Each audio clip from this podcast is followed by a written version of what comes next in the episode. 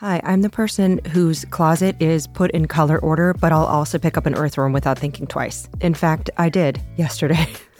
it needed my help. I'm not afraid to be a little messy. Human nature is messy, but Nature Nature can help us embrace it. I love the brand Seventh Generation. Their laundry detergent lifts away tough stains with the power of bioenzymes. That's exciting. You wipe your hands on your pants after you pick up an earthworm. Seventh generation is like, don't worry, hug a dirty tree, huff some bark, it's good for you. That is the power of seventh generation. Find laundry detergent and other laundry products at seventhgeneration.com. I love worms.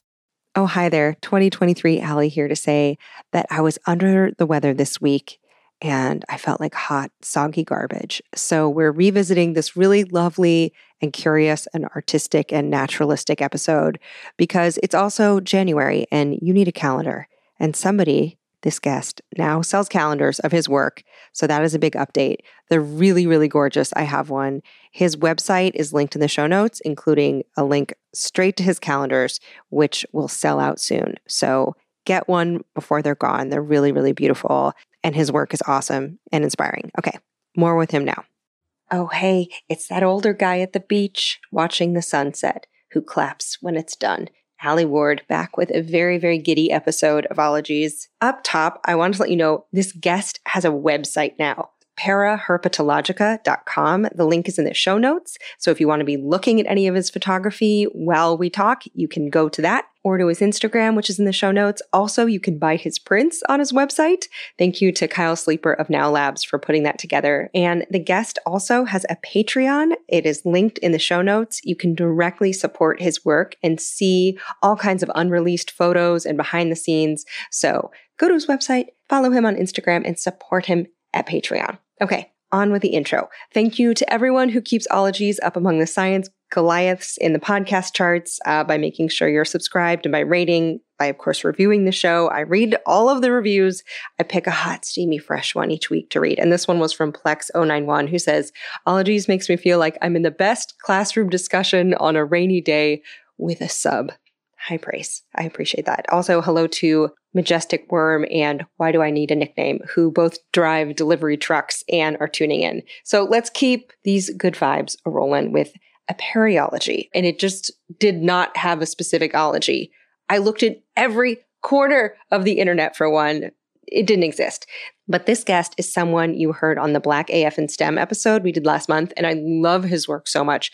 I just wanted to know more about his wildlife macro photography process. He has so many fans who are Ologies listeners. So I asked Patreon what ology this would even be. And Zoltan and Sarah both suggested nature picture taking ology. Rob Hover offered wildlife portraitology. Emily's dad and Rachel DeGuff both said close up ologist. But then patron Ellen Silva suggested aperiology from the Latin aperio, meaning to open or reveal. And Ellen wrote of this guest's work that these photos certainly reveal a world of detail. Also, bonus, I was like, yes, aperio, an aperture of the camera, also opening different spaces, both physically and culturally, for more people to be included. So, yes, aperiology it is. Thank you, Ellen. A word was coined just for this episode. Never before have we done that on ologies. I'm usually very strict that the ology exists elsewhere, but this one is just a very rare special occasion. And I'm thrilled that there is now aperiology.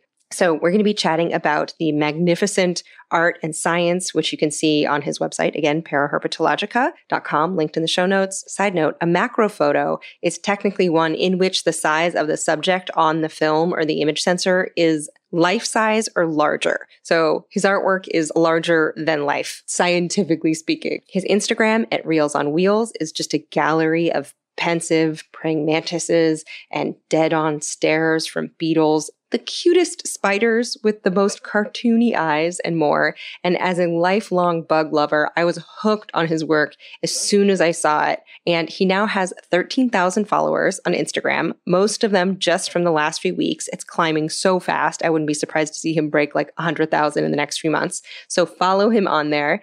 And also, by chance, this episode coincides perfectly with Disability Pride Month as we celebrate the July 1990 passing of the Americans with Disabilities Act. So let's celebrate that with a glass of iced tea and listen to his process, his relationships with animals, why we should appreciate the slithery, the scaly, the buggy, the leggy creatures, lenses, cheap gear hacks, which spiders are the cutest, his macro photography mentors, the best place to photograph inverts, and more. Also, you may hear some beautiful chirping in the background, and you have to listen to the whole episode to find out what kind of bird it is. Just think of it as a lovely hello from nature. So get ready for your eyes and ears and world to open with the wisdom and the creativity of wildlife photographer and the world's first ever aperiologist, J.D. Monroe Online, aka Joseph Saunders.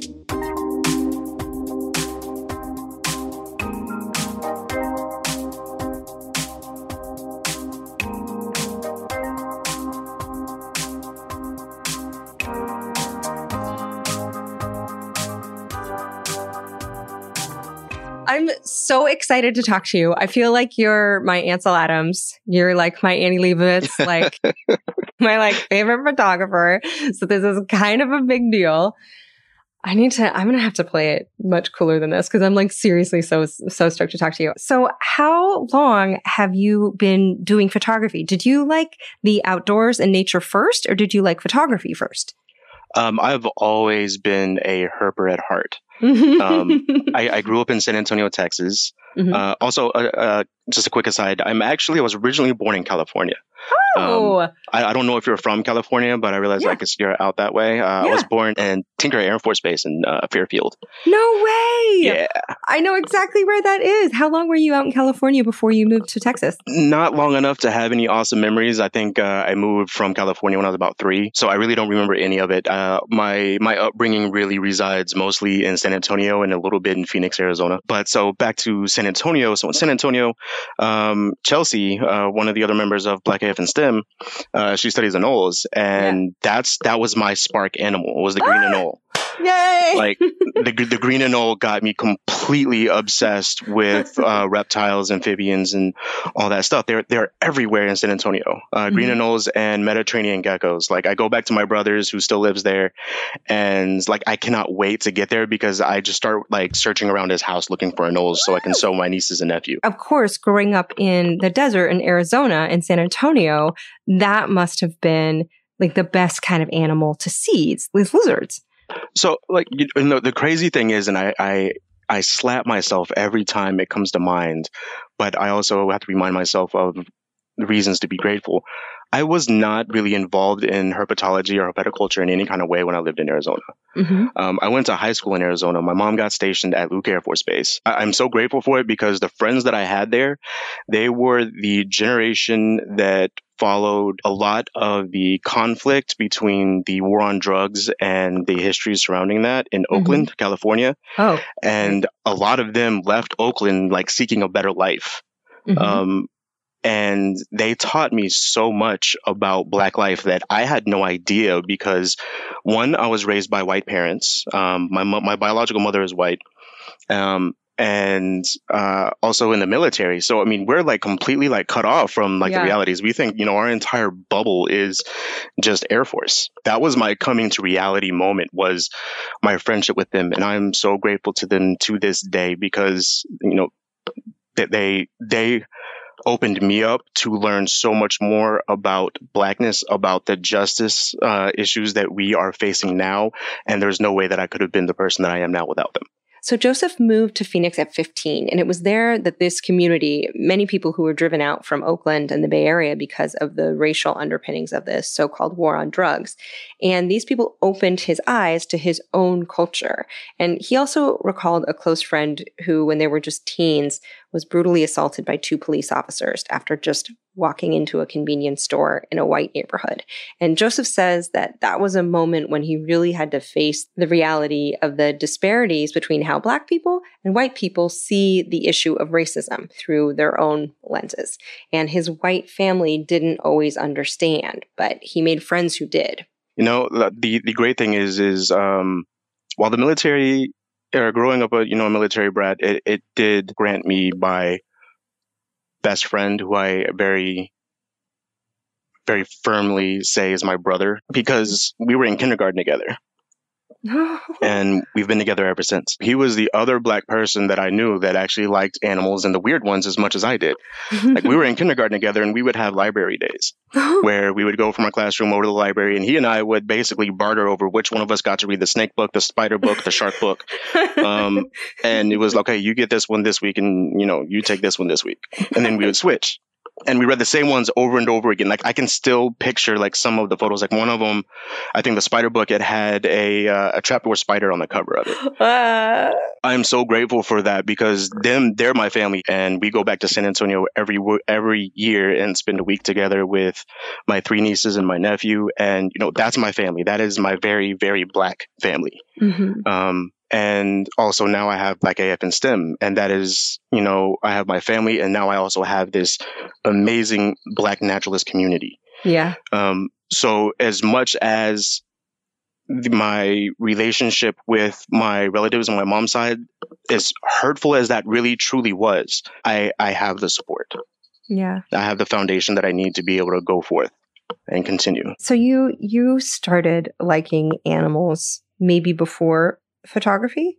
Oh yes. So yeah. um, I, I, had to I had I had to hop on my own Facebook page real quick because um, I didn't actually start taking photos with any sort of seriousness until 2014. Really? Yep. Really, I wouldn't. I would have thought that it was a lot earlier. Um, because you're really very good at it. Um, what what was it that that started? Did you start taking iPhone pics, or did you um, did you start by getting a camera and just taking it out? You know, whenever you go looking for herps. So I, am almost ashamed of this, just because of um, my my circle of influence now. What got me into this is that I found out about um, people who breed various uh, like high end morphs of ball pythons when I was in college. Mm-hmm. And I, that's what I do now. That's, uh, that's my own business. Um, I'm regularly employed. I have my own employer, but my, my own small business is I breed ball pythons. Oh my um, God. Um, so, awesome so what I what I found out was I was like, okay, so how do I actually take good photos of my animals to make sure that you know I'm you know doing good advertising and this kind of stuff. Mm-hmm. And someone's like, you know, you need to get a decent camera. And then somebody said one time that you know you need to get a, a decent macro lens because uh, baby snakes are small. You know, you got to make sure that you know you get the right equipment. I was like, all right, cool. So um, I got an old Canon T5i back in 2013, I think, and I think it sat on the shelf for a good long while because I didn't know what to do with it. um, and after someone mentioned the macro lens, I got the Canon 100 millimeter, and I went and I was running around the park and playing with it, and I realized that I could fit a cricket's head in the entire frame. Jiminy cricket. And my mind just exploded, and I've just been going completely nuts ever since. I was just like, "This is too much fun. Bugs are everywhere. This is so." It's, it's not that it's easy, but it's accessible. Like you don't have to hike miles to find some sort of a rare species. It's what can you find in your own yard, and how can you present it in such a way to change someone's mind and opinion about something that most people just like stomp on without a you know a second thought. Yeah. I mean, that ties back into my my earlier impression as a, as a herper is you know a, a big part of it was the recognition that that this being before I guess being more becoming more confident and understanding of my blackness um, I, I've been disabled since birth. I have spina bifida, um, so I've used a, a chair all my life. Mm-hmm. So I've always felt, you know, some. I've always felt um, empathy and some connection when it came to reptiles for a sense of not fitting in, for a sense of kind of persecution, not being enough. Mm-hmm. Um, so I really attached on to reptiles kind of for that reason, like snakes especially, because I would grow up as a kid and watching like documentaries and you know the various facts and David Attenborough talking about reptiles and this and that. And this is a horned lizard and very beautiful too. What always stood out to me most was a few was a few things. One, how tough scales are. Mm, you know, mm-hmm. um, they basically are just this form of armor that allows them to be able to withstand uh, bites from their prey and uh, or other predators, and you know, so on and so forth. It gives them this this layer of protection. Um, another thing is being that you know they can go weeks, maybe months without any water. Um, months, you know, if they have an adequate source of food, since they get about seventy percent of their water from their food that they actually eat. Mm-hmm and they survive it. You know, you can put them in like like sidewinders in Arizona or horn vipers, uh, stick them out in the middle of the desert, and they're fine. Pretty good. Pretty, pretty, pretty, pretty good. And I looked upon them as an example of as an example of resiliency. You know, uh, an example of how to be tough, of how to survive, of how to um, not only sur- not just survive just based off of what other people perceive as your limitations, mm-hmm. but also how to survive when everybody else is against you. If you're feeling overlooked or, or underestimated. Right. Yeah. How beautiful is that? The answer is very beautiful. So, you know, that connection for me and uh, reptiles is, I think that's why it's been the one thing that I've always, that, that has just never gone away. Like, you know, I used to love sports. I, I still love sports, but I mean, I haven't touched a basketball since 2012. Spent my time playing ball when I was in my 20s, but I, I just keep coming back to to reptiles and now the same kind of relationship and perspective still applies when it comes to invertebrates because uh, nobody gives a damn about them. Yeah. You know, they get into the house and people, it, it's some big thing for people to, they think that it's some great thing that they don't kill insects, that they would catch them and release them. I was like, why? That should be the norm. Yes. There's um, so few that can actually hurt you. There's so many shower spiders that are just, they just want to hang out in the corner. Right. Just let them out.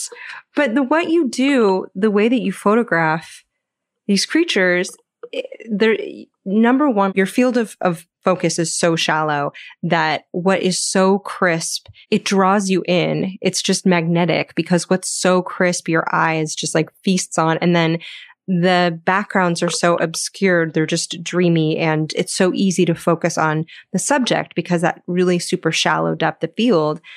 And what is that? Like, what kind of gear do you have to bring? Do you have a tiny, tiny little studio that's like a seamless that you put them on or are they like, how, how are you doing? How are you capturing these images?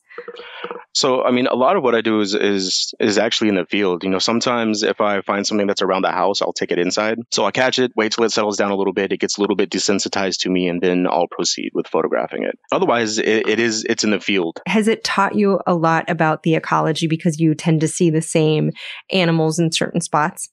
Yes, you know, and that that's it, it's funny that you mentioned that because um, like with within Black AF and STEM, mm-hmm. I'm like the undisciplined, uh, like low credential variety out of all of them. They're all like working on PhDs and this and that. I'm like, I got a bachelor's degree in sociology. At this point, I was like, that doesn't mean you don't know your shit. And he was like, yeah, no, no, no, I know, I'm kidding. But he was like polite about it. It's my hobby and what I do. It does. It does teach me a lot about the ecology. Like I can name um, just like about every species of jumping spider in the state of Oklahoma. Definitely all the herps. I can identify all of the frogs and toads in Oklahoma by ear. Um, and you know, this is just things that you pick up as a habit because you do this all the time. If you don't learn this, doing what you do is you're trying not to. Um, what kind of um, apps or field guides uh, do you tend to rely on more? Well, I have a few field guides now. Uh, most of them are herps. I have uh, I have a couple of uh, bird guides now. I think I have the Sibley bird guide.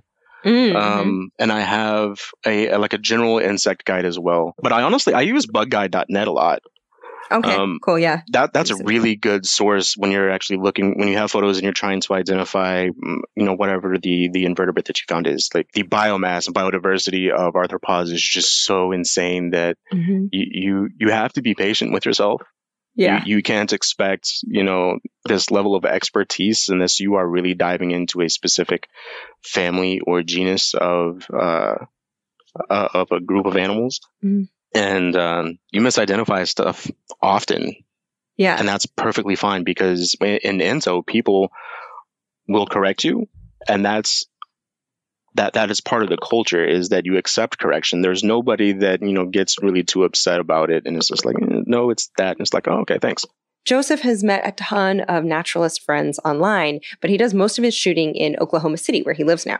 He told me that while Oklahoma prides itself on being the reddest of the red states, one great thing about Oklahoma is that a lot of people don't realize that it has per capita the most historical black towns than any other state. And you may, of course, be familiar with the history of Tulsa's Greenwood District, which was also known as Black Wall Street. And that was the site of the Tulsa Race Massacre of 1921. And he told me that Oklahoma's diverse population is partly the result of the Trail of Tears that forced indigenous people off their lands and other traumatic relocation practices from the Old South. But he went to college there and says at the time he was eating and sleeping and breathing basketball. But in all that time, maybe only had three black teammates. And I asked why he thinks that was. And I mean, the, black people are se- severely underrepresented in wheelchair basketball. At least they were at the time that I was in college. It's now been a while. Anytime that you look at something, if there is a lack of representation, um, it, it's a pretty safe bet to at least start to consider that there's some discrimination involved there. Yeah. And it's a matter of kind of diving down into root cause analysis. Um, so, like with my case, like with spina bifida, um, Mm-hmm. I know black children are much more likely to have spina bifida, and this normally is a result of the uh, medical neglect of black mothers. Spina bifida is something that occurs due to a deficiency in folic acid that happens uh, in utero. Mm. Um, very avoidable, and um, it's not avoided when mothers, expecting mothers, aren't taken care of um, Mhm. which is why that it happens more often in black children because black women don't have as good an access to adequate medical care. Right. Okay, side note, that is tragically a gross understatement. Uh, the Centers for Disease Control released a report in September of 2019, and it opened with this bold and very heartbreaking statement. Quote, Black, American Indian, and Alaska Native women are two to three times more likely to die from pregnancy related causes than white women. And this disparity increases with age. I'm sorry that their language is not more inclusive of non binary and trans men who can have babies, but it continues most pregnancy related deaths are preventable. Racial and ethnic disparities in pregnancy related deaths have persisted over time, it says. And also, I mean, when you go to just the histories of redlining and the ghettoization of America, um, also playing into medical care and the proper medical care also of the, these disabled children. Um, what then become the opportunities and the accessibility of these children to find adaptive sports opportunities? Mm-hmm. my mom was in the military, so I mean, I, I didn't have to deal with a lot of those struggles. I mean, obviously, something happened with the care that my mom received, even from the military standpoint, as far as medical care is concerned. But growing up ultimately middle class, she was able to find resources and outlets for me Mm-hmm. that centered disability. Now, is the next part where, well, I mean, I had to learn to center blackness for myself. It's not something that I could have ever learned from her. And so now it's a matter of dealing with, you know, both of those things because I am black and I'm a paraplegic all the time. Mm-hmm. I can't be one or the other before the other. I, I am both at all times. What was it like for Joseph to get to know the folks from Black AF and STEM who have been personally making my timelines 1 million percent better since they launched Black Birders Week in late May? How did you become introduced to them? What was that like for you? It is this this whole thing. I you know I'm actually one of the newer members of Black AF and STEM. Um, I think I came in around February. Mm-hmm. It was Alex Troutman that brought me in. So he had he had a post on Facebook about not looking like a scientist because he's black, Mm-hmm. and he kind of you know dove into you know this long piece about no, I'm still a scientist. You know, blackness ain't got nothing to do with it. I'm a black scientist, and that went viral. I wasn't friends with him, but I saw that and I was like, hey, Hello. we should be friends. And then, um, He hit me back. He's like, did you know about you know this GroupMe? And I was like, I had no idea Uh-huh. what's going on. yeah, yeah. Um, and so he let me in, and then I realized, you know, there were some familiar faces in there, like Carl Guyton, the croc guy. Uh-huh. Um, I think I've been friends with Carl actually longer than any of them. Um, Ah. And Corina Newsome, and you know, other people that I was already familiar. I'm like, y'all just been hanging out in here, and I, I'm just now getting the invitation. What's going on? that that must have felt like walking into the best party ever. Yes, absolutely. um, and then you know, and the, the, momentum has just obviously has just increased like exponentially since mm-hmm. that point that I came in. It, I mean, initially it was just this lively place where we could just kind of set down all of the armor that we kind of carry with us into the field and other predominantly white spaces and be like, everybody here is black and everybody here loves animals. Yeah. This is great. This this is this is the place that I've been trying to get to all my life. I did an episode about code switching with uh, Dr. Nicole Holliday, who's uh, a linguist, and um, I imagine the code switching dealing in the scientific world must be exhausting. Um, I feel like already so many people feel like in science they can't bring their true selves, um, but it must be such a relief to fully be in a, group of of people who have such similar experiences and you can feel like you can be you know completely authentic with. Yes uh, definitely. I mean code switching is a part of it. I think my favorite thing about it that i've thought about is uh, is honestly is hair.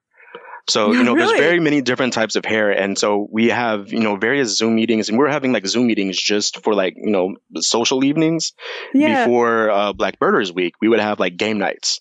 Mm-hmm. and so like when I I have really long hair, it's like down to about the middle of my back. Mm-hmm. Um, when I go to work at my regular day job, I almost always have my hair pulled back in a ponytail because I figured out very quickly if I don't do that, white people end up making really stupid comments, and it's just like you know what, I just have my hair down. Why are you even talking to me for having my mm-hmm. hair down? Mm-hmm that doesn't happen in, in black spaces. Nobody cares that your hair is down. Everybody has some sort of type of hair that is close to what yours is. Sometimes it's messy. Sometimes you, it's like covered in a head wrap.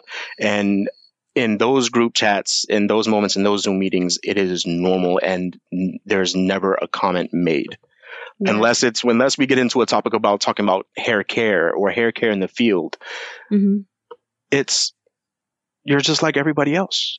Yeah. You don't have to worry about ignorance. It, it, it's very freeing and it makes it very comfortable and makes it feel very safe. That's one thing that really struck me about the Black AF um, live streams that was really beautiful to see because so often people who are Black in STEM are tokenized or um, are on a panel where it feels like they have to represent everyone who has ever been in science and black at the same time that that kind of weight is put on them. And it was really wonderful to watch the live streams to see that kind of burden be lifted and to see people be just be able to be completely themselves and much more carefree in a space where they knew that they were safe. It was really such a joy to to be witness to you know you know and i mean it's a it's a great thing that you are even able to acknowledge that because a lot of people don't even realize how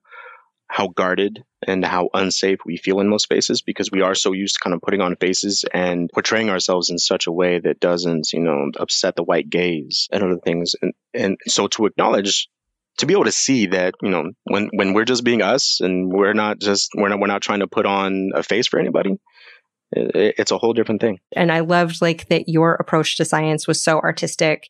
Um, and so like zeroed in on on kind of the beauty of things that have been overlooked and other people might approach their science differently in the Black AF in STEM episode, Joseph submitted a clip addressing BBC and National Geographic directly, saying, quote, I have yet to meet more than maybe two or three other people uh, with an injury like mine who are also naturalists.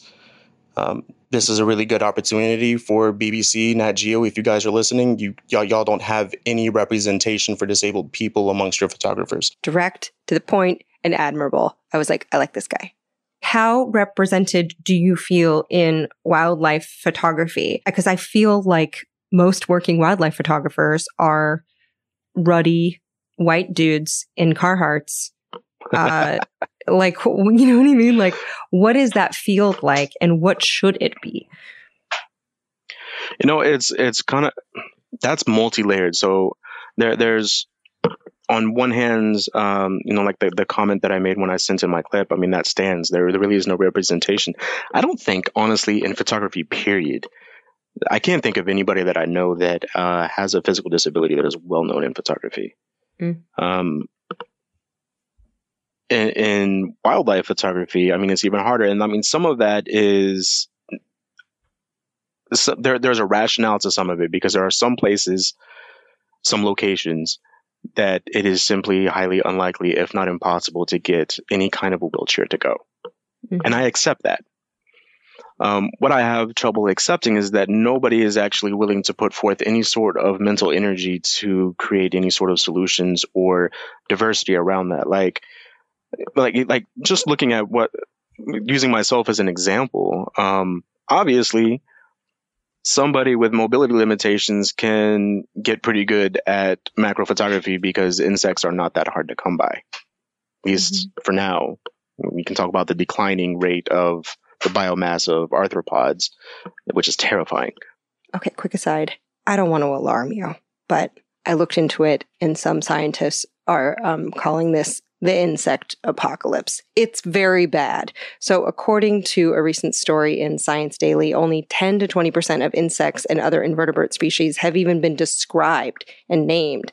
And some populations of flying insects, like those in parts of Germany, have declined 73% in the last three decades. Is it because you keep squishing them with a Kleenex and putting them in the toilet? Well, yes and no. There's a lot of factors, chiefly habitat loss, pollution, invasive species, and climate change all contribute.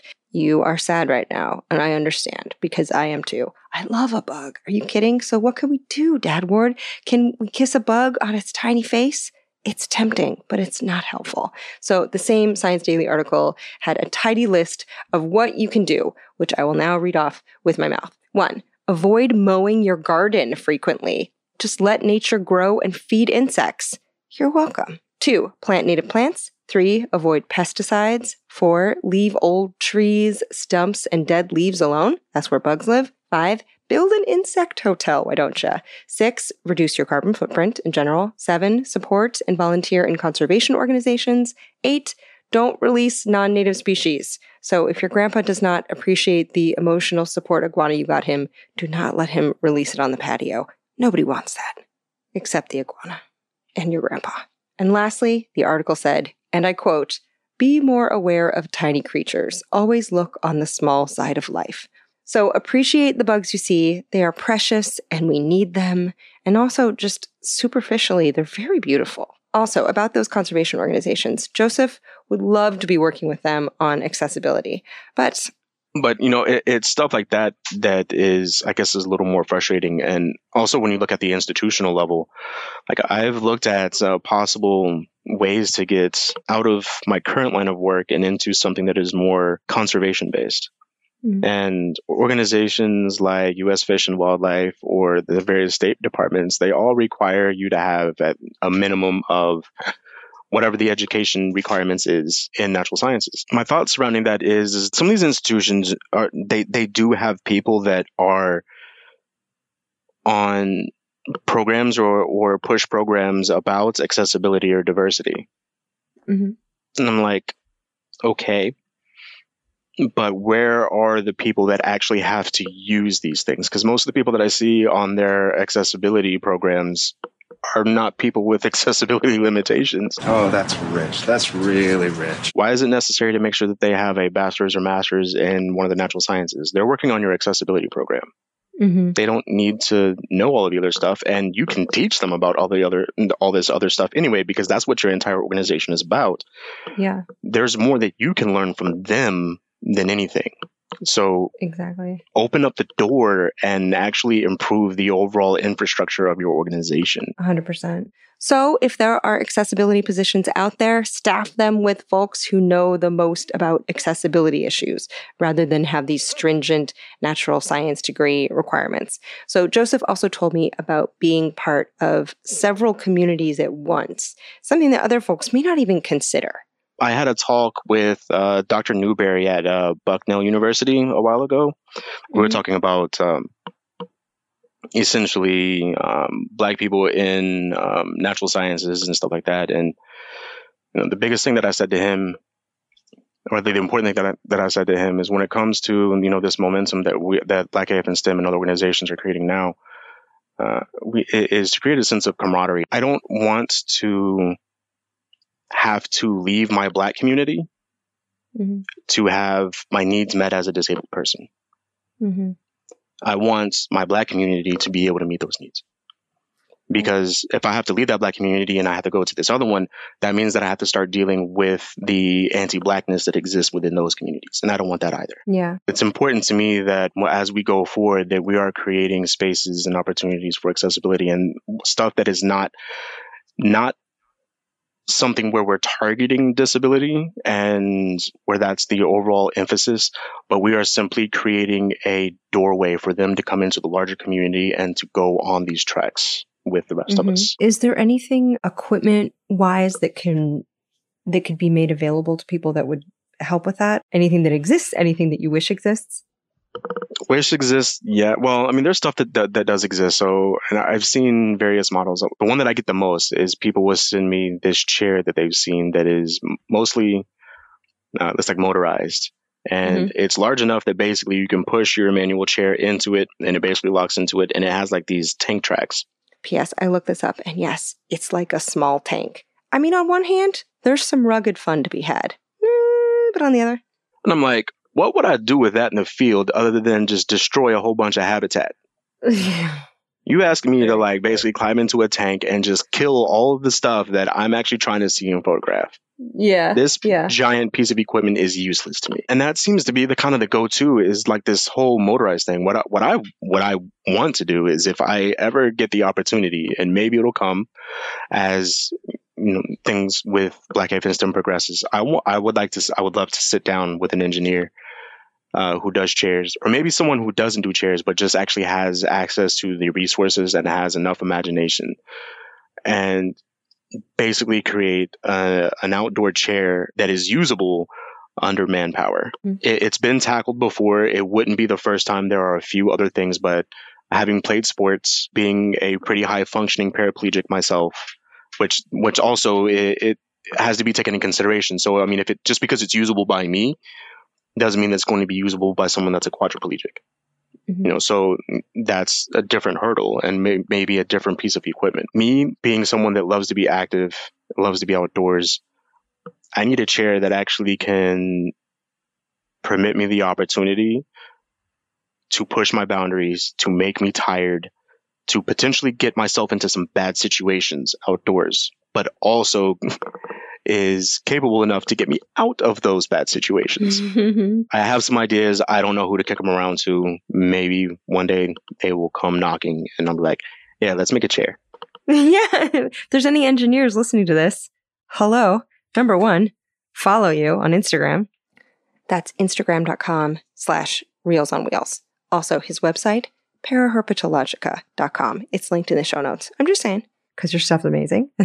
Send a message. That would be that would be amazing if uh, if you became a pioneer of something that could get more people out into nature that was in, also good for nature. That would be huge. And I have so I have so many Patreon questions. Can I go to the Patreon questions and then I'm probably going to have a million more. But Hey, I'm, I'm here for you. I, I, okay. I, my schedule is clear for the evening. We can stay on as long as you want. You can ask all the Okay, questions you want.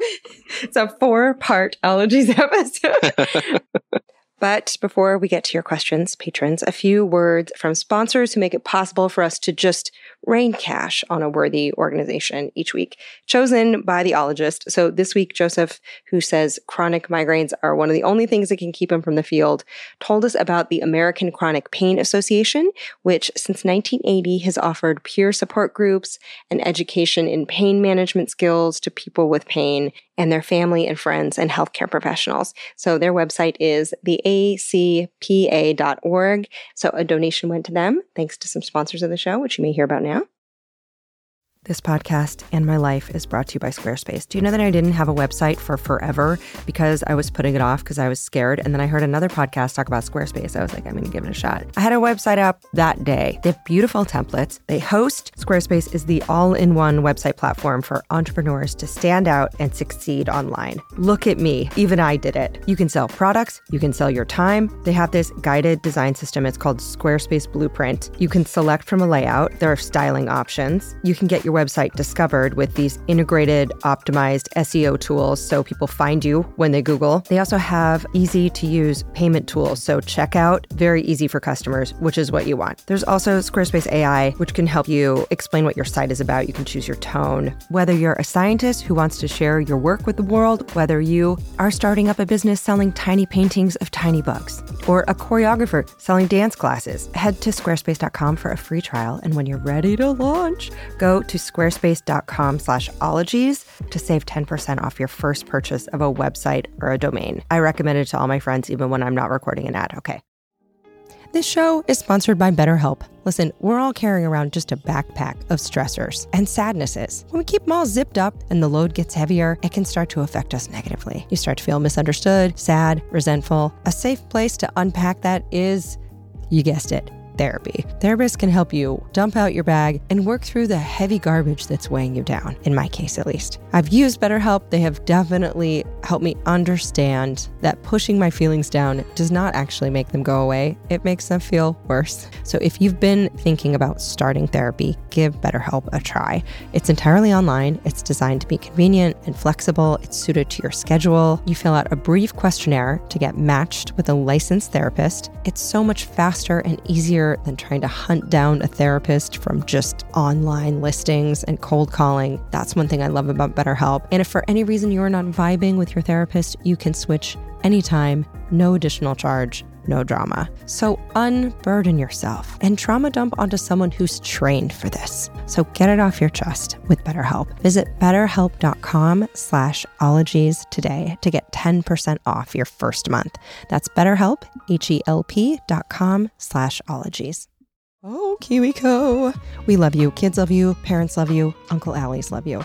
Here's the deal. So, whether you're staying at home or you're heading out on some summer explorations, KiwiCo is inviting kids, also kids at heart, that's you, to enjoy their first ever summer adventure series. So, kids from two years old to teens can receive six hands on science and art project kits over six weeks. They have something for everyone. They have different topics for each age, whether your kid wants to explore space or learn about dinosaurs. And I've heard from my parental friends that summer can be a little challenging to keep the kiddos busy. KiwiCo's like, we did the legwork for you. And the Summer Adventure Series is this personalized experience with super fun activities like a bottle rocket kit where kids can build an actual bottle rocket. And you can either receive all of your summer adventure crates at once or weekly for six weeks. I think it's so amazing that they have different crates for different ages, everything from the great outdoors that has like giant bubbles or a window garden to a trebuchet kit for ages 9 to 14, an entrepreneur where you can do textured clay projects. If you have kids, if you know kids, keep them occupied and learning and having fun this summer with KiwiCo. And you can get 20% off your summer adventure series at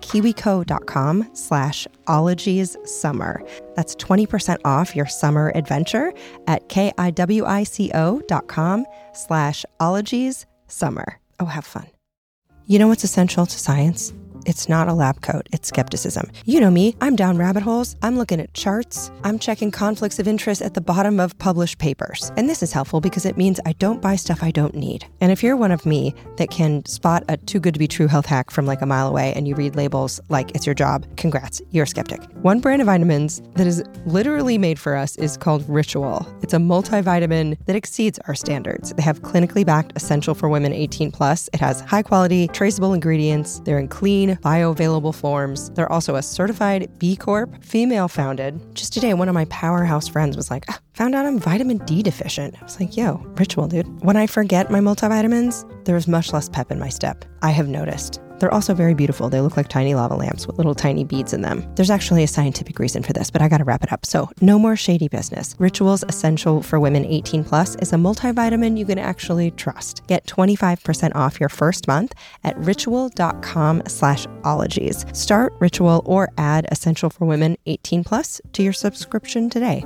That's ritual.com slash ologies for 25% off. Get that D. Okay, to your questions. Many of you, including Hillary Larson, Matt Toccato, Tegan Andrews, Victoria Harding, Ashley Kalkofen, Carolina, and Gail Granick all asked the same one that Cora had. I'm going to ask you Patreon questions. Cool. Let's go. Several hundred people have questions for you. Oh my gosh. So many people wanted to know about getting the perfect shot. And essentially, a lot of people want to know this is Cora's first time asking a question.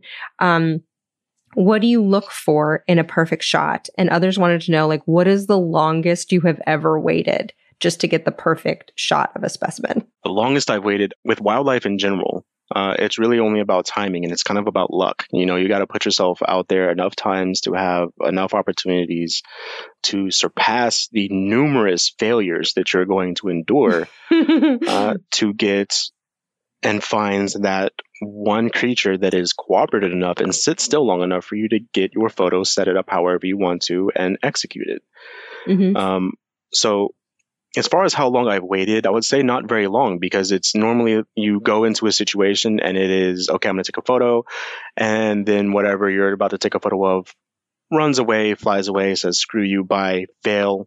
you move on to the next one. So not really a whole lot of time spent, and it's kind of the same thing as once you get that one, um, then it's great that they're comfortable and they just kind of chill, and you get your photos, and then you're you're on your way. Um, sometimes they are semi cooperative, and these are the ones that drive me crazy. Semi cooperative being that they'll sit still for a second, and you'll have the shot lined up, and as soon as you click the shutter, they move. Why? Why? oh, they they drive me absolutely mad because they keep giving you hope because they're not moving very fast. They're not fleeing from you. They're just not staying in that same position. Mhm. And so you continue to readjust and reattack it and try to get that shot. And I've probably spent uh, 30 minutes to an hour with probably one subject trying to do that. Because the your depth of field is really, really shallow, right? So if they move literally even a millimeter, it probably changes it. Oh yeah, I mean if they if they move at all, like um, yeah, it, it completely changes what area of the subject that you're shooting is sharp. Completely. Mhm. Focus stacking is is kind of the way around that to some degree, but I mean even if they Mhm. move when you're focus stacking, if they they continuously move, then you're just SOL until they stop. It's like okay, can you just please stop, stand there, stay. what do you think your percentage is between shooting and editing? So Joseph says he doesn't do much tweaking in terms of color because he wants the natural beauty of the creature to really come through. But what about the sheer number of images he takes? Just considering that it takes me like at least 14 to maybe 17 tries just to get a selfie where I don't look like my Uncle Ron. Like, what is his ratio? How many of his photos are garbage? I need numbers. But do you have 5,000 photographs to go through?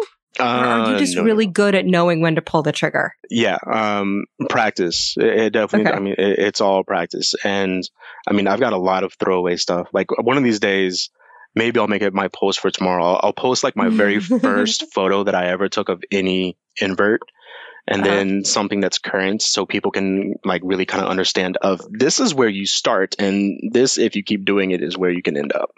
Mm, that's Um, great.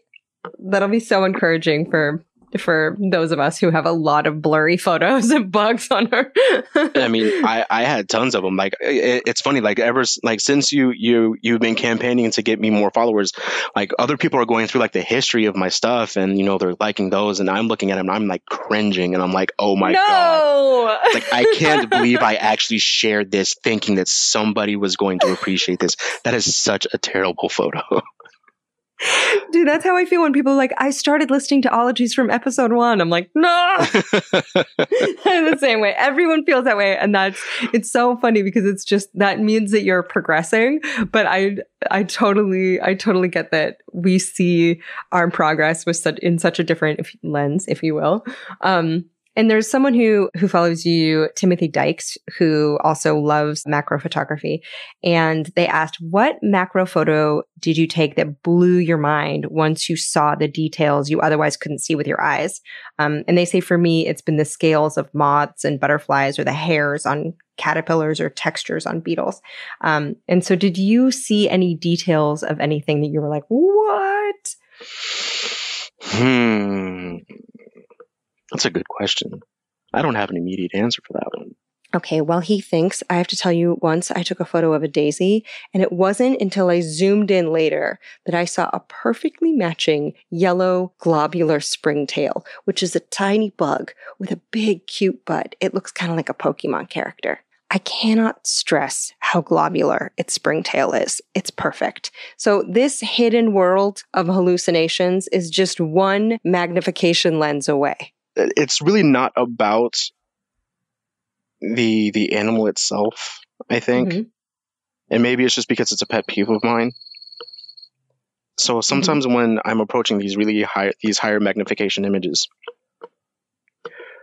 is dust like especially with these fuzzy jumping spiders and they will have like dust all over their face and head and i'm like well, have you just been rolling around in dirt well yes obviously you have been rolling around in dirt but could you have at least i don't know prepared cleaned yourself before we did this Oh my god, it's like watching someone like eat potato chips and having them in their beard. Yeah. You're like, you got a little, you got a little right, right there. it, it is exactly that. It, it is maddening.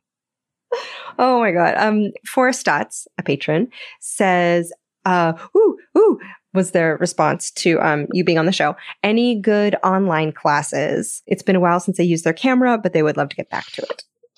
Um, so I haven't taken any classes. Well, no, that's not true. I haven't taken any online classes. Um, I have taken two in-person classes with another macro photographer. Uh, his name is Thomas Shahan.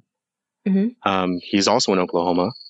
And his is like the first work that I really kind of started to look at and study. First thing I did is I just started reading um, different concepts about lighting, compos- lighting, composition, exposure, how to use your camera to the fullest extent of its capabilities. Um, you know, shooting in manual instead of auto or mm-hmm. even the macro mode, the macro dial that is on some cameras, not quite as efficient as if you were able to actually shoot with macro or in, mm-hmm. in manual. Sorry. And then the other thing with me has just been has been lighting, seeing what other people are doing when it comes to lighting, how to actually get that soft light. Um, especially since, I mean, when you're shooting macro, you have to have external light. You, you can't get around it. So, manual settings can be even better than the pre programmed macro settings. And while we're all here, why not? Let's have a quick breakdown of some macro photography terms. So, first of all, in terms of lenses, Canon calls macro lenses macro lenses, but Nikon calls them micro. So don't get thrown off by that. I don't know why. I'm not here for a Canon Nikon feud. You can do that among yourselves. Now, when it comes to lens length, it depends on what you're shooting. So some experts say 45 to 65 millimeters is good for product photography, 90 to 105 millimeters, good for bugs and flowers and small objects, and 150 to 200 millimeters, better for being farther away from your subjects. But we're going to talk about some super cheap hacks if you don't want to invest in a bunch of lenses for this. Also, in general, the higher your f-stop, the smaller the aperture and the more crisp the details in your photo will be. But also, the higher the f-stop, the smaller the aperture, the less light you're letting in, so the longer the aperture has to be open. But if it's open longer and your shutter speed is slow, that could lead to blurring if your tiny little model moves. So you can get around that by having a high f-stop, which means a small aperture, and more light, like sunlight or a flash. What are we talking? some of the stuff is just you're so up close so up close to the subject that there's no other you know, the natural light is not penetrating into the lens you're mm-hmm. too close So you have to have some flash, but you have to make that that flash soft so it's still appealing. And I I just read. Re- reading and looking at other people's work is kind of really the way that I've learned over the mm-hmm. years and practice practice constantly. Keep practicing a bunch of patrons wanted to know how to get little critters to sit still while you're shooting them or while they're like waiting in their dressing room to get shot. Micah Weir, Don Ewald, Mae Merrill, Ira Gray, Thomas N. Wyndham, Ashley Connon, and Marika Shin all wanted to know, as did Charlotte Filkegard, who asked, Flying insects, how to photograph them so they're sharp and snazzy and not just an adorable blur or it was just here now, I swear, they say. Do you have bugs that you say will kind of collect and hold in like a green room, say, until you're ready to shoot them? Or do you kind of, um, you shoot them just in their setting where they would be and you're just, you kind of are out on the prowl and you shoot as you see them? A, a little bit of both. Um, it depends in some cases. So like the, the one that, if, if you look at my Instagram, the one that I posted, I think yesterday, mm-hmm. that tiger beetle, Mm-hmm. I definitely caught that guy. they do not sit still. Uh-huh. So I caught him. I let him settle down for a little bit. And after that, I was able to approach it a little bit differently and get my shots. By the by, if you follow Reels on Wheels, you may remember that this is a shot of a tiger beetle, and usually we see them from above, and their backs are maybe greenish blue and metallic. They're kind of clamoring around leaves like a drunk robot. But the way Joseph got his shots was head on, staring straight into their jaws, which honestly looks like if moose antlers had been dipped in gunmetal, just ready to gnash up whatever prey was unlucky enough to find itself crushed in them. And it gave me like a whole new perspective and a respect for these tiger beetles. And they are also one of the ones that is absolutely masterful because at driving you crazy uh, because you'll approach them and then they'll fly, but they don't fly very far. They will mm-hmm. fly about six, ten feet away from you where you can still see them. and it, it's this whole game of cat and mouse and you can't catch me. And I'm just like, okay, all mm-hmm. right, how am I going to work around this one? Um, mm-hmm. but I mean, anytime that I can, I, I like to shoot where they are as they are. Um, mm-hmm. with as little uh, disruption to that as I as I possibly can. Um, mm-hmm. The best way that I've found to do that is by finding spaces where man-made infrastructure and nature meet.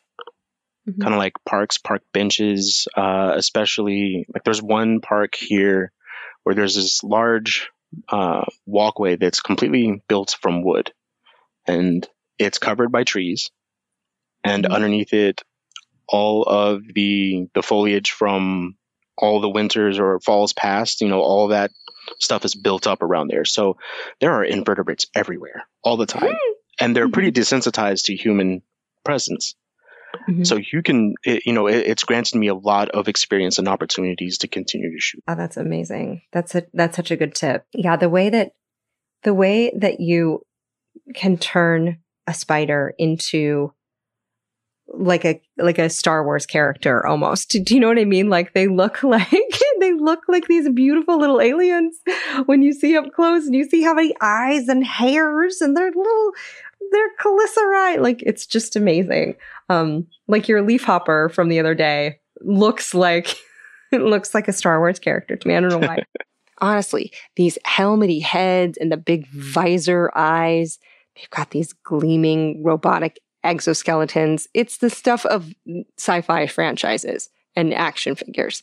Now, if Joseph work has inspired you to get up close and personal with a slug or face to face with a winged tiny, what will you need? Less than you think, perhaps. So patrons Marilyn Scruck, Fanny, Laura Darnell, Dilly Dames, Patrick Shaw, Katie Coast, Kat Lindsay, Megan McLean, Howard Yermish, Rachel Weiss, James Miller, Kelly King, Ariana Matson, Tino H.A. Bratbo, and M all want to know essentially what Matthew Sparks asked, which is, do you have any alternate kit suggestions for beginners who really want to start shooting macro photography but can't afford a macro lens?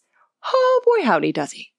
As so many people, and you do not have to divulge this, but so many people are begging to know what kind of cameras or lenses or uh, any anything gear wise that you can dish on. So I'm I'm going to take one further, and I'm going to add this. I, I my personal opinion is that that photographers that try to hoard all of their information of how they got to where they are are jerks. What? You heard me. Okay. Um, there, there's no reason not to share as much information as you possibly can because at the at the bottom line there is no two brains that think exactly alike. And there's Mhm. no and especially when you're dealing with wildlife because it is not there to accommodate you like a model is. You you can't instruct it on how to actually pose for you. You have to just get what they give and make the most out of that situation. And no two scenarios like that are going to be exactly alike. Um, so i can impart whatever knowledge i want and whatever skill that a person is willing to actually gain for themselves through practice and our photos are still not going to be the same photos right. um, so there's no reason not to share it. Um, I shoot now. I started with a Canon T5i, which is a Rebel series, which is an introductory DSLR. Mhm. Um, I now shoot with a Canon 90D. Uh, Mhm. Significant upgrade in resolution. Like I could print massive prints of my images of tiny things, and that was the whole Mhm. reason that I got the camera. Um, Canon also offers mirrorless. I'm not trusting mirrorless yet because Canon is new to mirrorless. So Mhm. I'm waiting to see what that that period is and see what how uh, how it's received by other photographers. By the by, I looked it up for us, and a Rebel body you can get used for less than 200 bucks. So that's good. And when he says mirrorless, that's as opposed to a DSLR camera. And a DSLR stands for digital, because no film, single lens reflex, which means that there's a mirror in the back of the camera and it bounces the image through the lens, up through a prism, through the viewfinder into your eye. And that means when you hit the button to take the picture, the mirror has to flip out of the way and it lets the shutter behind it open and the sensor records the visual information. So that is what those click, click, click noises are in press conferences. That's the mirrors clicking and clicking in a camera. Now you know. Now, mirrorless cameras, those rely instead on a mirror to put it through a prism, to put it through a viewfinder, to go in your eye. They rely on a digital preview, which could have a little bit of lag time. Also, there are some differences between autofocuses. But if nothing else, now when you hear your phone making that shutter clicking noise, you'll think about how weird it is that they had to record the sound of a mirror flipping up to tell you that your picture took. Yes, I look like Uncle Ron. Venus Optics or Laowa, uh, I think it's L A O W A. They are they manufacture lenses, and they really seem to cater to macro photographers. They have a wonderful assortment of stuff, but um, a lot of their lenses are manual, so they don't have electronic aperture settings. So you really have to know your gear and know Mhm. what how to actually manipulate it by hand rather than within the camera itself. So that's essentially what I use. I think I have mm, five or six different macro lenses. If you're just starting out, you can get a basic like kit lens, and if you get a reversible ring that you can attach to your camera, you can flip that lens around, attach it to the lens, and it essentially inverses the optics. So you basically have like an, uh, a macro lens that will get a lot closer than say like a, a regular 50 or 60 millimeter would. What? You can flip a lens around backwards and use it that way? That's like learning you can take your shirt off and wear it as pants. Um, that's one thing that Thomas Shahan, like one of the guys that I've learned from, used to do because he he's he is a hardcore um, like budget or or uh, thrift thrift seeker. He, he's he, I'm a gearhead, like uh, they call it. Gearhead. Like, I love new gadgets and toys and being into play with stuff. Um, but if you're not in that position, um, just get any camera that you can get your hands on. Get a reversible ring so that you can actually attach that to it, or um, just shop around for a cheap used uh, macro lenses. Uh, You can usually find them at fairly affordable prices and work on your lighting. You need diffused light. Okay, so a speed light is that flash attachment that clicks on top of the camera, but point it directly at a little critter, and it's kind of like taking a picture of yourself under a bay of fluorescence. Mm, You kind of want to soften it a little bit, just diffuse it. You want your crickets to feel handsome. Right now, I'm experimenting with a piece of foam Mm-hmm. and I basically cut a hole out of this sheet of foam that my lens fits through. And so my flash sits on top of the camera. And so when the flash bursts, it is essentially diffused through this piece of foam. So it spreads it out more and then it's softer once it actually reaches the subject. Oh wow. Um, and it's a really easy way. I mean, the foam is cheap. You know, if I mess Mm-hmm. one up, I just go cut out and make another one. It's not the Yeah. most environmentally friendly because foam kind of sucks. And there's other ways to kind of just do it yourself. I, kn- I have a friend of mine who took like an old cereal box, Mhm. formed it so that it actually fit over his speed light, over the flash on the camera, and then he covered the cereal box with a bunch of plastic bags. Oh, And that's his light diffuser.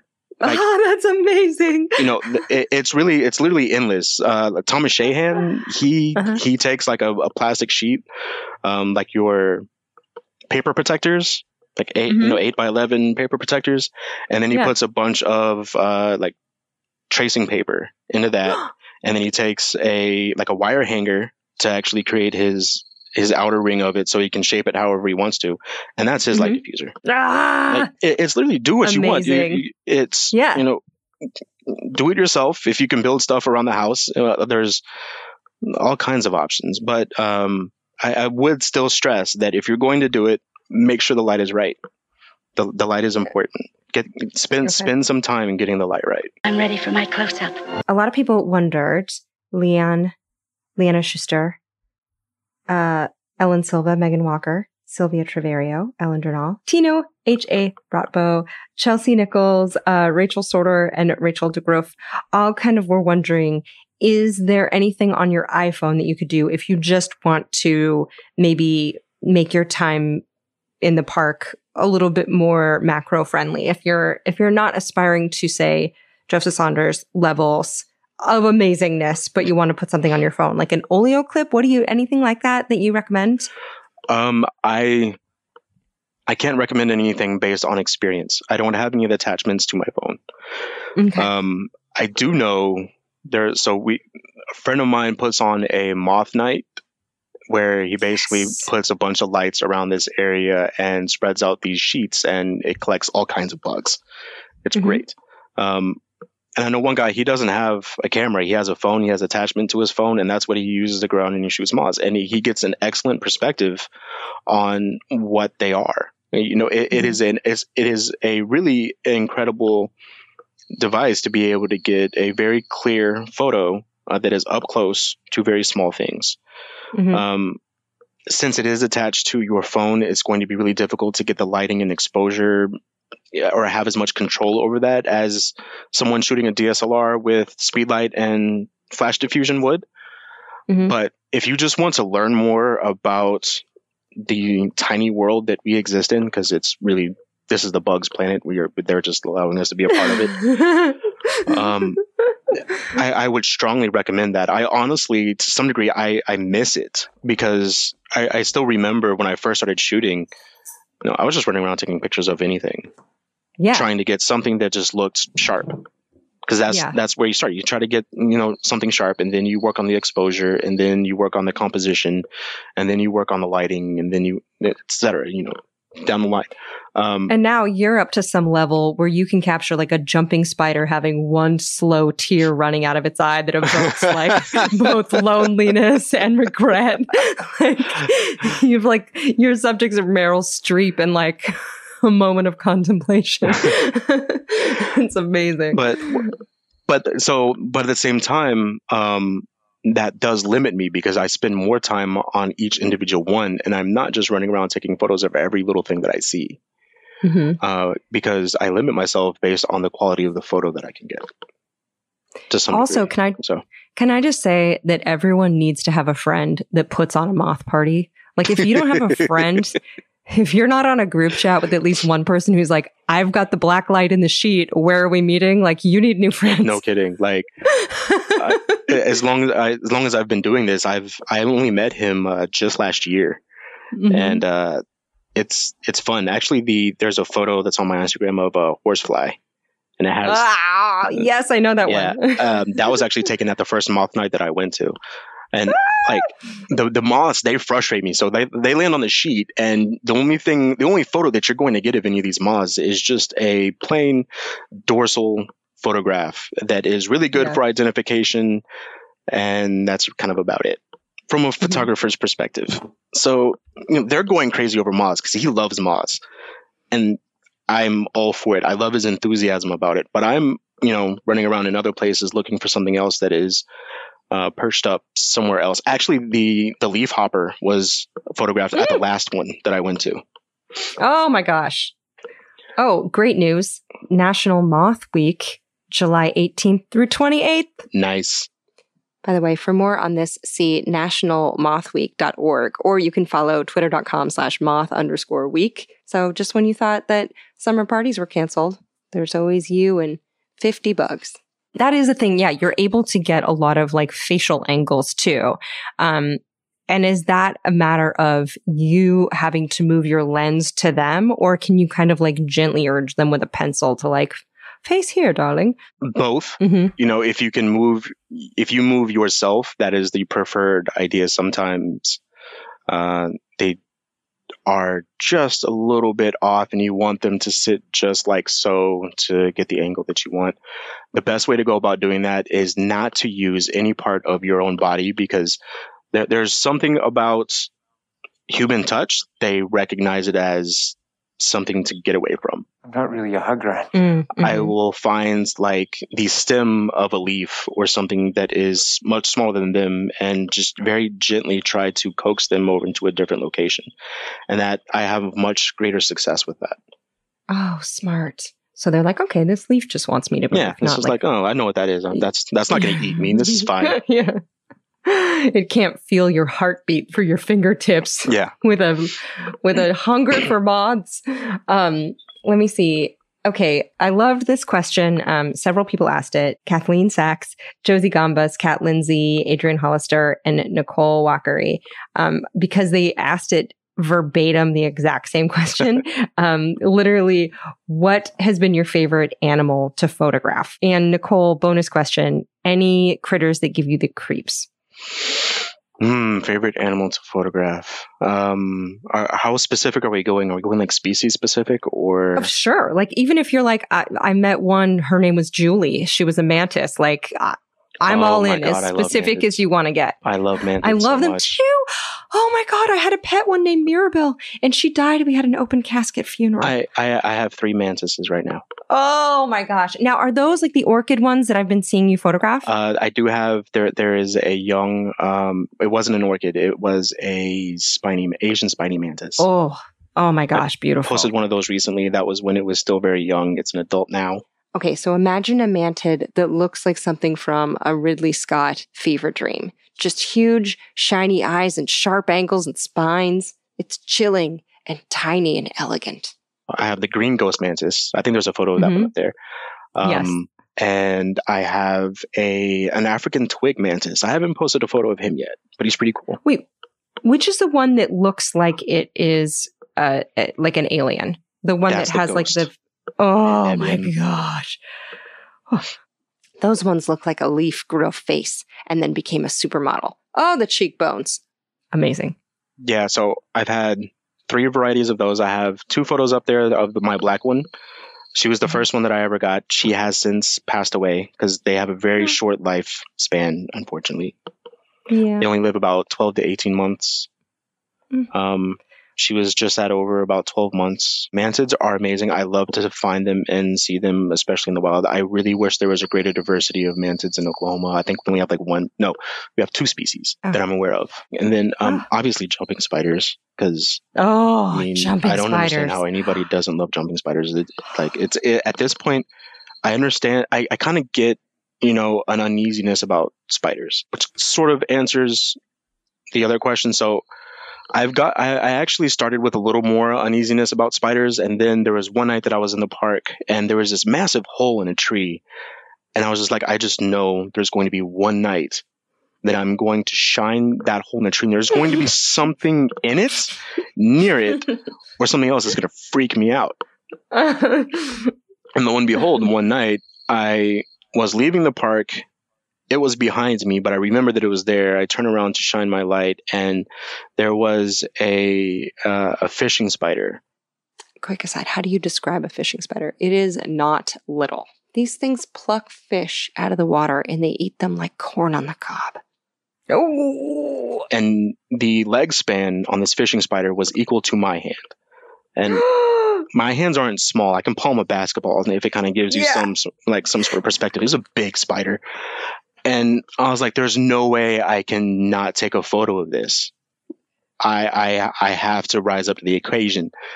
And I had to like kind of coach myself into this to kind of get close. I was like, if this thing jumps off that tree and onto my face, I'm going to scream. But I'm going to do this anyway, even though that's maybe a possibility in my imagination. Mhm. Um, and I did. The photos are terrible because this was very early on, and I, I'm I desperately want to find another one so that I can Mhm. do this again. Because now I'm like, okay, now it's been like five years. I, I'm ready for you now. You're like a rematch, dude. But I mean, nothing ill came of it. Like I don't think she moved at all. Like and I'm certain she was a female just because of the size. I mean, they, they're sexually Yeah. dimorphic. Males are usually very tiny. She was a massive spider. Um, Oh my god. sorry, I just got That's distracted. I just saw a jumping spider on the wall. Do you know which one? What kind it is? Uh, I'm pretty sure it's the Maevia inclemens. Um, because Exciting. so my, my partner she keeps uh, dart frogs and tree frogs. So Mhm. we feed a lot of feeder insects, and Uh-huh. so oh, that's I awesome. transplant jumping spiders into the house because I have a partner that's awesome and lets me do that. And they they keep the fruit fly qu- count low. Oh, that's smart. Yeah. Do you have uh do you have like a dream assignment or project that you would want to work on? Would it be to kind of like infiltrate Nat, Nat Geo's um ranks and have assignments for them? Would you want to uh yeah, like publish a book? Is there anything that um that you really want to do with your photography that would be like a dream for you? So I I would absolutely jump at the chance to work for uh, someone like Nat Geo. So dream assignment though, um, Mhm. my dream would to be able to host like a gallery of my Mhm. images on walls. Um, Mhm. But I want to do this in the hood. I, I don't want to do this in, just in some. I, I, I mean, I, I would take the opportunity if it was at some sort of prestigious location or anything like that at all. Um, but I want black children from my neighborhood to actually see this and to take an interest in it and to actually uh, see themselves reflected in the work that I do and consider it a possibility for their own futures. That's my dream opportunity is I, I want them to have access to what I do because I know my doorway into this coming from a middle class military family is different than what uh, some of my black peers experienced earlier in their lives. Um, so more than anything, that's that's what I want. Again, he just set up his Patreon yesterday. So if you want to see shots he doesn't show on the rest of the internet, go to patreon.com slash JD Monroe. I am like begging him to do a calendar one day, but he's plotting his next move. So even like even through like the week of uh, Black Birders Week, and Mhm. I probably now even as much as praise and that I've been getting, and as much as I appreciate it, like many of my peers, I still deal with imposter syndrome. I'm like, am I actually as good as some of the people that I used to look up to? Like, am I there yet? So the whole idea of like printing, selling, and doing all these things with my photos, I'm like, I just like to take pretty pictures of bugs. I know. I know. Like I don't burden me with all of the other logistics of like being a professional and dealing with money. Like, just give me like a really big bag of money or something, and I'll just do all of this for sort of free, so that I don't actually set set prices and stuff. oh, my other question from earlier was Do you have any idea what bird that is singing in the background? Because I know people are going to ask me. What bird? What are you talking about? There was a bird earlier. And in the No idea in what the it was. background Yeah. here with me, Yeah. that yeah. was not a bird. That was a frog. That was a Yeah. frog? Ah! what kind of frog was it? Um, that was either a Dendrobates auratus. okay. He wasn't sure exactly which frog it was because his awesome partner has five species of poison dart frog and four species of tree frog. That is nine more species of frogs than I get to live with. And yes, I want to be friends with her too so bad. That's amazing. I thought that there were birds out the window, but I even I love it even more now that I know there's a frog. That's amazing because I knew people were going to ask me. Um, uh, also, I wanted to ask: Do you have any advice for people that you wish you had known earlier or when you were younger? Anything that you wish you had a voice like yours?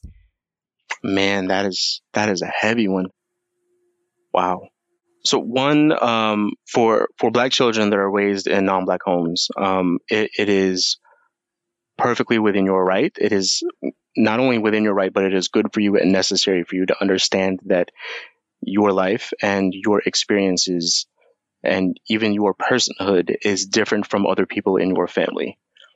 Um, you do not have to limit yourself or push yourself to try to fit in or to lower or lessen your blackness to make them comfortable, not even your family. Um, live in your blackness, love your blackness, wear it with pride. And if they cannot accept that, move around it and find people who will. Um, because your blackness is not going to go away. Uh, the mm-hmm. this country especially will remind you of it uh, the rest of your life, especially when you are away from them. So learn to love it, learn to live in it, learn to defend it, and learn to defend others as well. This dude is awesome. Uh, as far as disability, test your boundaries.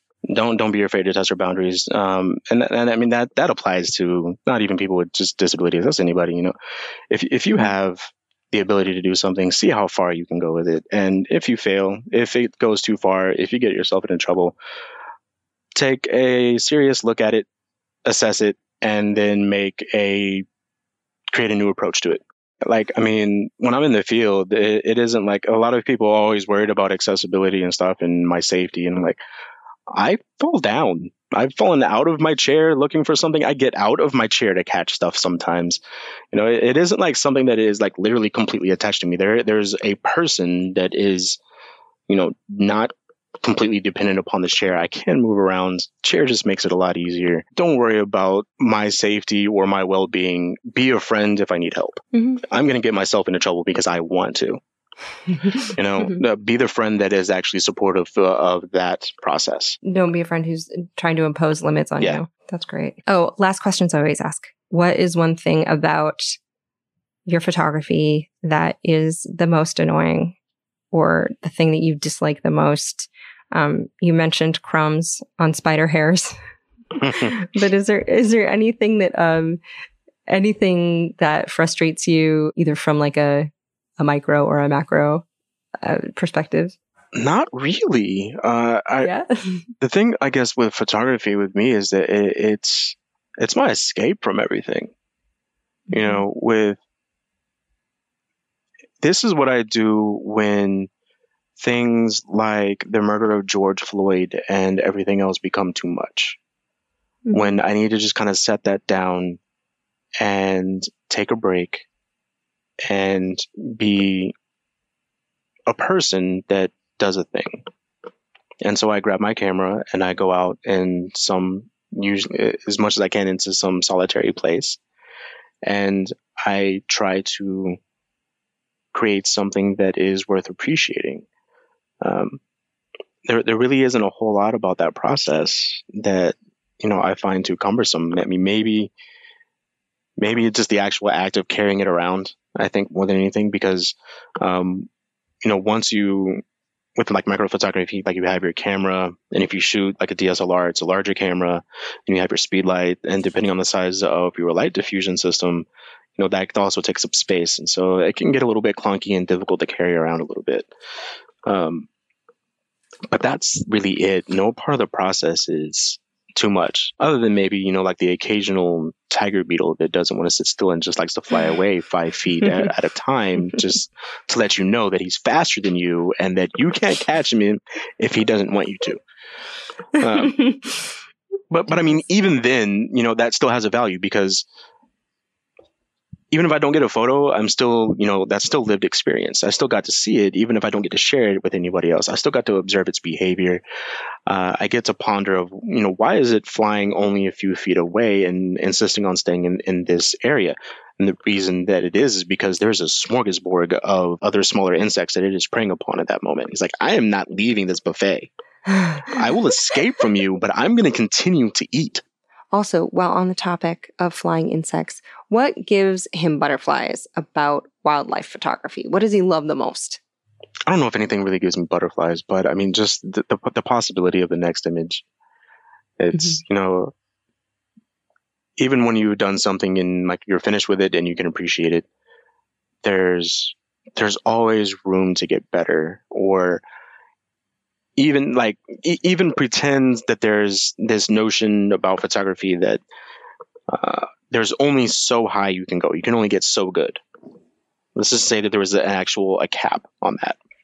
Even if there was Mhm. a cap on that, with wildlife photography, even with that cap in place, that imaginary cap in place, there, there's a limited, a finite number of situations that you're going to find yourself in in your entire life, even if you're doing wildlife photography every day for your entire life, that you're going to find yourself in to be able to actually create that shot. Mm-hmm. So you know, it's just the it's the possibility of things that just keeps you going. You never know. Mhm. Like I always, like I come up with different ideas or thoughts of compositions when I'm just kind of sitting in the house. I'm like, okay, I want to take a picture like of this species and this kind of an environment or this location. It, it, it's just uh, an endless number of possibilities, and hoping that by the time I'm done and dead, that whatever it is that I create will have an impact that uh, goes on past my life. hmm Already has. Already has.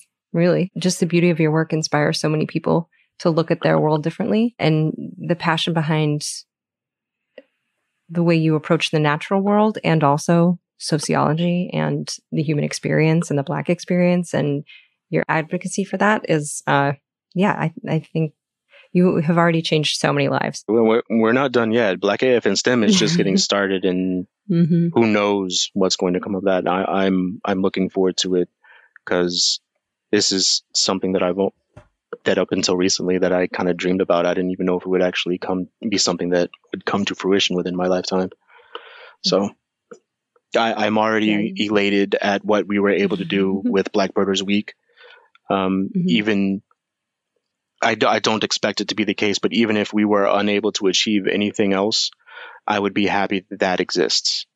Um, I am happy that that exists. That that was an experience that I will never forget, even if there's, even if there was nothing else that uh, was similar to it uh, in the future. Oh yeah, no, you guys are just getting Oh, yeah. started. Are you kidding? this is We are. like watching an empire being built. It's beautiful.